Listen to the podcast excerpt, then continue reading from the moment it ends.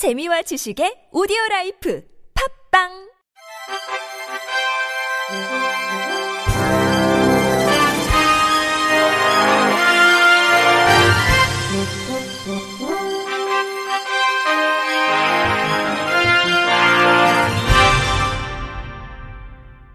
청취자 여러분 안녕하십니까? 2월 28일 화요일 KBS 뉴스입니다. 지하철 시위 등으로 인한 경찰 조사를 거부 중인 전국 장애인 차별철폐연대 박경석 상임 공동대표가 장애인, 노인, 임산부 등의 편의 증진 보장에 관한 법률 준수로 맞섰습니다. 전장년 등 4개 단체는 오늘 해화경찰서 앞에서 편의시설 조사를 거부한 해화경찰서를 규탄함과 함께 김광호 서울경찰청장에게 서울경찰서 31개소를 전수조사하자고 거듭 제안했습니다.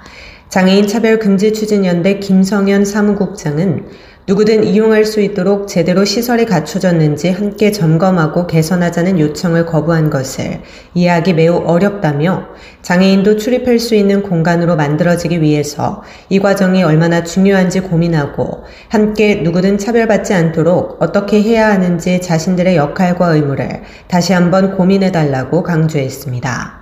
이날 전장현은 해화경찰서의 편의시설 모니터링에 대한 법적 근거가 있는 서울시 장애인 자립생활센터 협의회, 노들 장애인 자립생활센터, 장애인 차별 금지 추진연대 등의 세 개 단체가 전수조사를 진행할 수 있도록 요청하는 협조 공문을 다시금 전달했습니다. 공문을 받은 해화경찰서 관계자는 장애인 편의시설 관련 복지부, 서울지방경찰청, 종로구청으로부터 정기적 조사를 받고 있고 그에 따른 조치를 하고 있다며 장애인 단체가 대행할 경우 복지부 장관 지정을 받아야 하는데 사단법인 한국지체장애인협의회가 유일하다고 통보받았다고 난감함을 표했습니다. 이에 박 상임 공동대표는 지체장애인협회가 독점하는 것은 인허가 부분이고 저희가 얘기하는 부분은 구조물에 대한 조사를 하겠다는 것이라고 공문에 대한 답변을 다시금 요청했습니다. 경찰 출두 계획과 관련해서는 경찰청이 전수조사하고 편의시설 설치 계획을 발표 하고 기획재정부 장관이 예산을 편성한다면 3월 잦은 출두할 것이라고 입장을 밝히기도 했습니다. 한국장애인 복지시설협회가 지난 22일부터 23일까지 매종 글래드 제주에서 회원 300여 명이 참석한 가운데 2023년 시설장 대회 및 정기총회를 개최하고 장애인 거주시설 미래 방향에 대한 결의문을 채택했습니다. 특히 둘째 날 진행된 정기총회에서는 장애인 거주시설에 당면한 탈시설 등의 현안에 대해 하나된 목소리로 대응하고 장애인 거주시설의 미래 비전을 마련하기 위해 장애인 거주시설 미래 방향에 대한 우리의 결의문을 채택했습니다. 한장협은 결의문을 통해 정부의 지원이 없던 시절부터 지금까지 열악한 상황에서도 이용장애인의 거주 서비스를 지원해온 장애인 거주시설의 기능과 역할을 평가절하해서는 안 됨을 밝히면서 시설 서비스를 희망하는 장애 당사자가 배제된 일방적 탈시설 정책 및 탈시설 지원법을 강하게 비판하고 반대 의견을 피력했습니다. 또 장애 당사자의 선택과 이들의 인간다운 삶을 위해 장애인 거주시설이 존재함을 밝히며 이를 위해 장애인 거주시설은 지금까지 스스로 변화하고 발전해 왔으며 앞으로도 장애 당사자와 부모, 회원시설과 함께 의논하며 삶이 온전히 이용장애인의 삶이 되도록 지원할 것을 분명히 했습니다.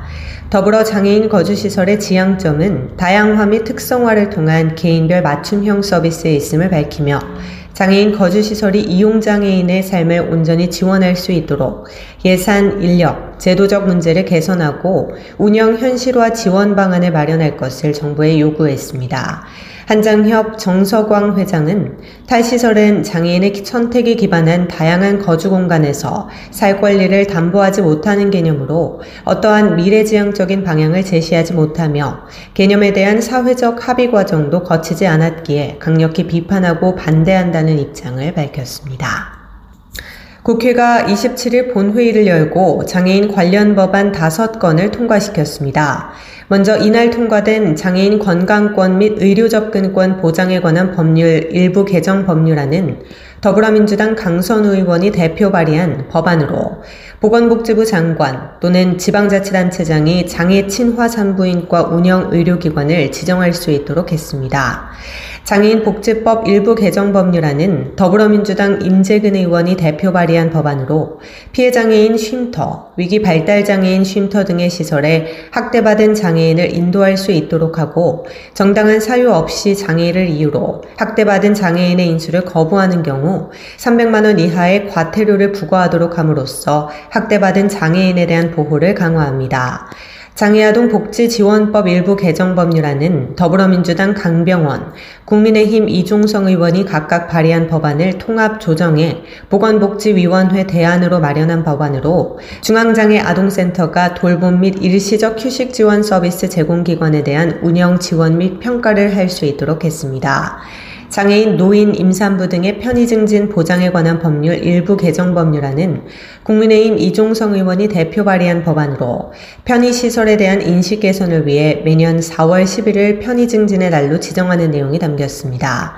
구강 보건법 일부 개정 법률안은 국민의힘 이종성 의원이 대표 발의한 법안으로 시도에 한 개소 이상의 권역 장애인 구강 진료 센터를 의무적으로 설치 운영하도록 해 장애인 구강 보건 의료에 차질이 생기지 않도록 했습니다. 송두환 국가인권위원회 위원장이 어제 유엔 인권이사회의 국가별 인권 상황 정기 검토에서 장애인 대중교통 공공시설 접근성 강화, 탈시설 과정 개선 등의 권고가 나온 데 대해 우리 정부의 이행을 촉구했습니다. 성명문에 따르면 유엔 인권이사회는 지난달 26일 대한민국의 대한 제4차 국가별 인권 상황 정기 검토를 실시하고 이달 10일 결과 보고서를 공개했습니다. 이번 제4차 심의에서는 95개국이 총 263개의 인권 개선 과제를 대한민국에 권고했으며 구체적으로 포괄적인 차별금지법의 제정, 사형제 폐지, 장애인의 대중교통 공공시설 접근성 강화, 탈시설 과정 개선 등 장애인 차별 철폐 등이 담겼습니다.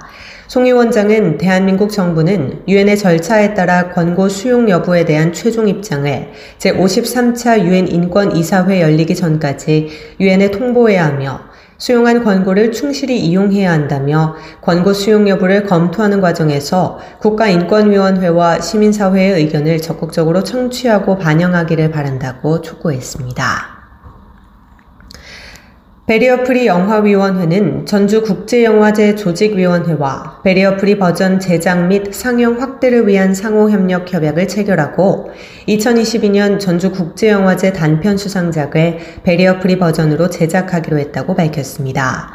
이번 협약은 영화제 상영작을 온전히 관람하기 힘든 시각 청각장애인 관객에게 영화제의 장벽을 낮추고 비장애인 관객에게는 새로운 환경에서 영화를 감상하는 기회를 제공하는 한편 영화제 출품작 감독들에게는 베리어프리 제작 교육 및 제작 기회를 제공하고자 하는 취지에서 이루어졌습니다. 올해는 제24회 전주국제영화제가 4월에 개막하는 것을 고려해 지난해 수상작 중 한국 단편영화 3편을 선정해 베리어프리 버전 제작에 들어갔습니다.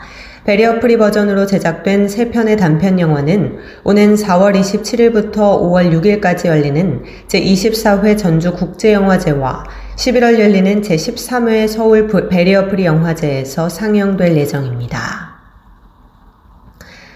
강원도 교육청이 오늘 전국 최초로 특수교육 대상 학생과 학부모 및 비장애 학생들과 도민이 함께하는 강원 특수교육원을 강원도 세계 권역의 중심인 춘천, 원주, 강릉 지역에 동시 설립하기로 결정했습니다. 세계 권역 균형 설립을 목표로 규모와 예산 등을 동일하게 하며 본청을 소재하고 있는 춘천에 본원을 두고 원주와 강릉에 분원을 설립해 유기적으로 운영할 예정입니다. 관련 업무 담당자, 외부 위원, 특수학교 교원, 학부모 등이 포함되는 추진단을 구성해 주요 추진 과제에 대한 효율적 방안 모색, 추진 과정상 문제점과 해결 방안 협의 등을 진행할 예정입니다. 도교육청은 올해 추진단을 구성하고 부지를 선정하며 자체 및 중앙 투자심의, 도의회 의결, 조례 등의 행정 절차를 이행한 뒤 내년 착공에 오는 2026년에 개원할 계획입니다. 신경호 교육감은 그동안 강원특수교육원 설립의 뜻을 함께 해 주신 각 지자체와 도민들께 깊은 감사를 드린다며 도교육청은 강원특수교육원 세계권역 중심지역 동시 설립을 통해 함께 가치를 실현하고 장애 학생과 비장애 학생이 더 나은 꿈을 펼칠 수 있도록 지원하겠다고 전했습니다. 끝으로 날씨입니다. 내일은 전국이 흐리다가 낮부터 차차 맑아지겠습니다.